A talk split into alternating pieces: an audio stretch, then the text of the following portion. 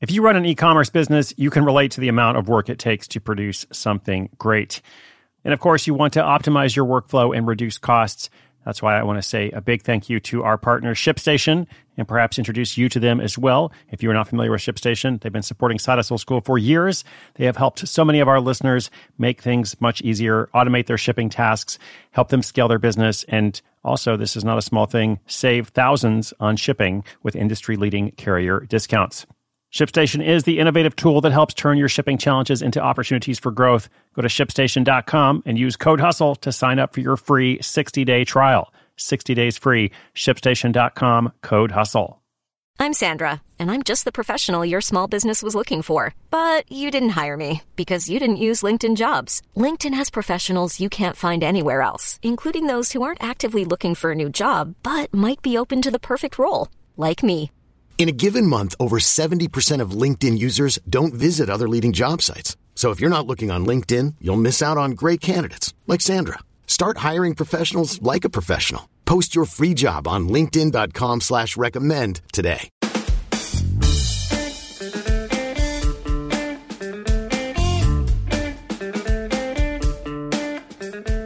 Is there an unusual part of the world, or even your own country, state, province, or city that you enjoy showing off?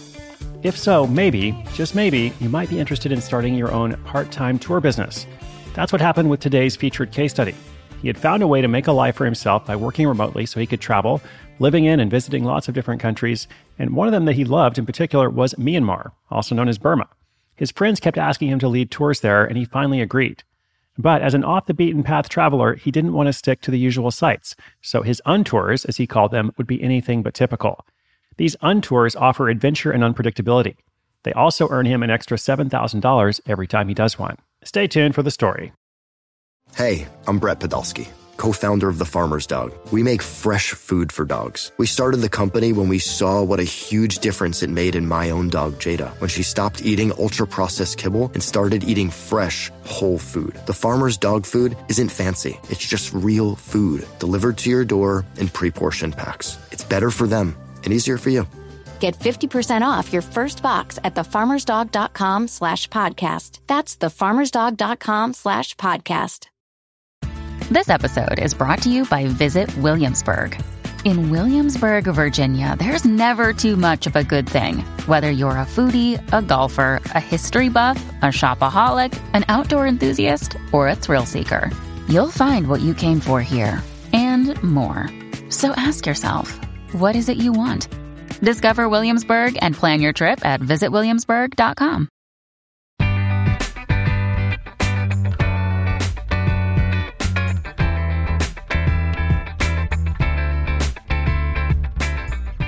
In many ways, Dustin Main was living the dream. He had a successful travel gear blog called Too Many Adapters and was working remotely out of Thailand. As his visa time ran out, he took the usual trip across the border to get his passport restamped. He had to do that every 30 days. Except this time, one particular trip, he did something unusual. Instead of just crossing the border and then crossing back, he decided to stay a few days in the country known as Myanmar, used to be known as Burma, before going back to Chiang Mai.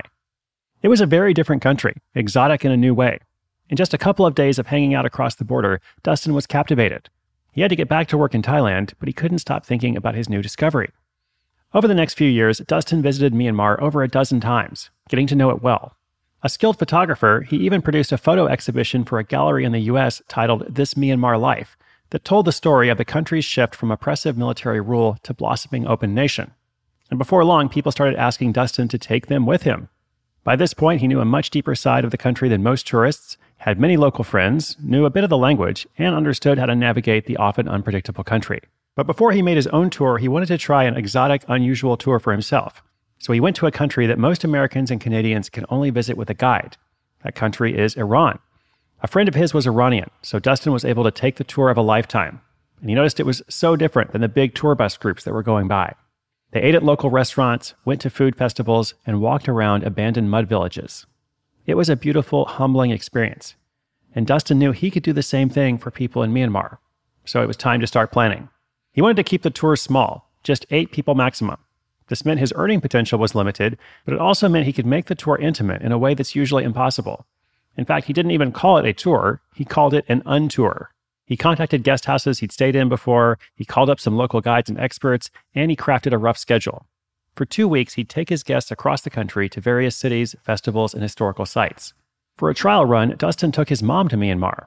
It was a fantastic experience, she loved it, and he knew it was time to start selling. So when Dustin sent out his first email to friends and followers saying he was going to open up an eight person untour of Myanmar, he had his first sign up within a couple hours. After that, it was slower going.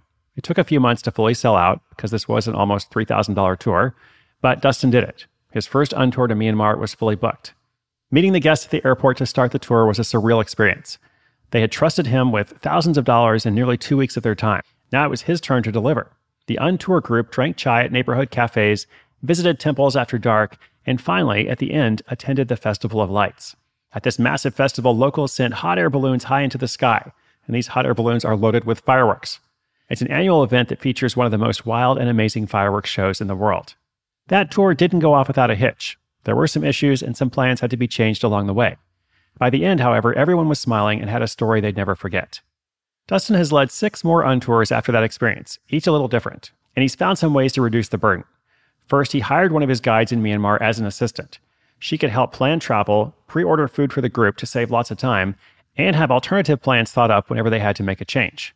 Second, he started giving the group two free days throughout the tour so that they could go out and do something on their own. Dustin is an introvert, like me. Shout out to all our introverts out there. And those two days to recharge by himself helped him enjoy the untours much more. And third, he's now an expert at setting expectations. It's important that everyone on the tour knows that infrastructure in Myanmar can be unorganized. Also, the food is not something that most people are used to, very different from Thai food. And that's all part of the journey. Establishing these expectations up front has smoothed out a lot of tense moments. Because, as he says, you just never really know when something unusual is going to come up in Myanmar. These days, he runs two untours each year. All of his previous guests have turned into word of mouth evangelists, so he's not having too tough of a time selling out anymore. After expenses, these tours generate roughly $14,000 per year in profit for Dustin, and he's still looking to grow.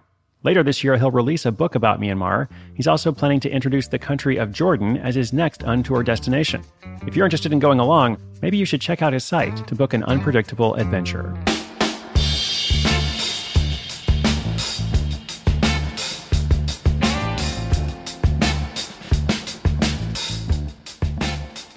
Well, this was a fun episode for me to work on.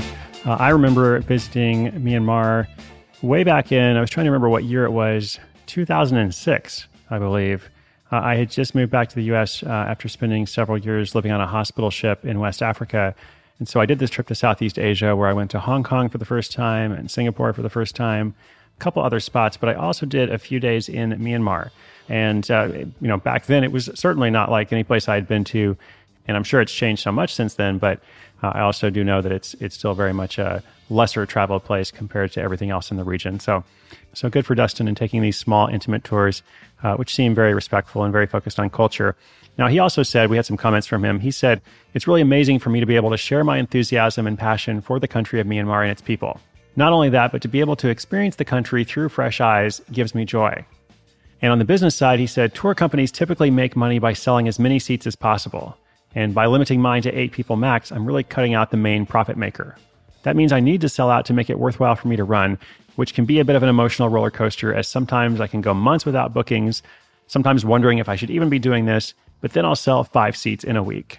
So lots to take away from that. Obviously, he does this, you know, for the joy, for the passion, because it's something he believes in. But because it's a side hustle, it is profitable. So that's great. It's not something it sounds like he wants to do full time. It's just something that complements all the other projects and all the other work he does. If you'd like to check it out, we'll be sure to link up his site and his Instagram on the show notes page. He's got some really beautiful photographs as well. That page is sidehustleschool.com slash 747. 747, just like the plane that might take you to Myanmar. You never know. All right, thanks so much for listening. I hope you enjoyed it. I'll be back again tomorrow. My name is Chris Guillebeau. This is Side Hustle School.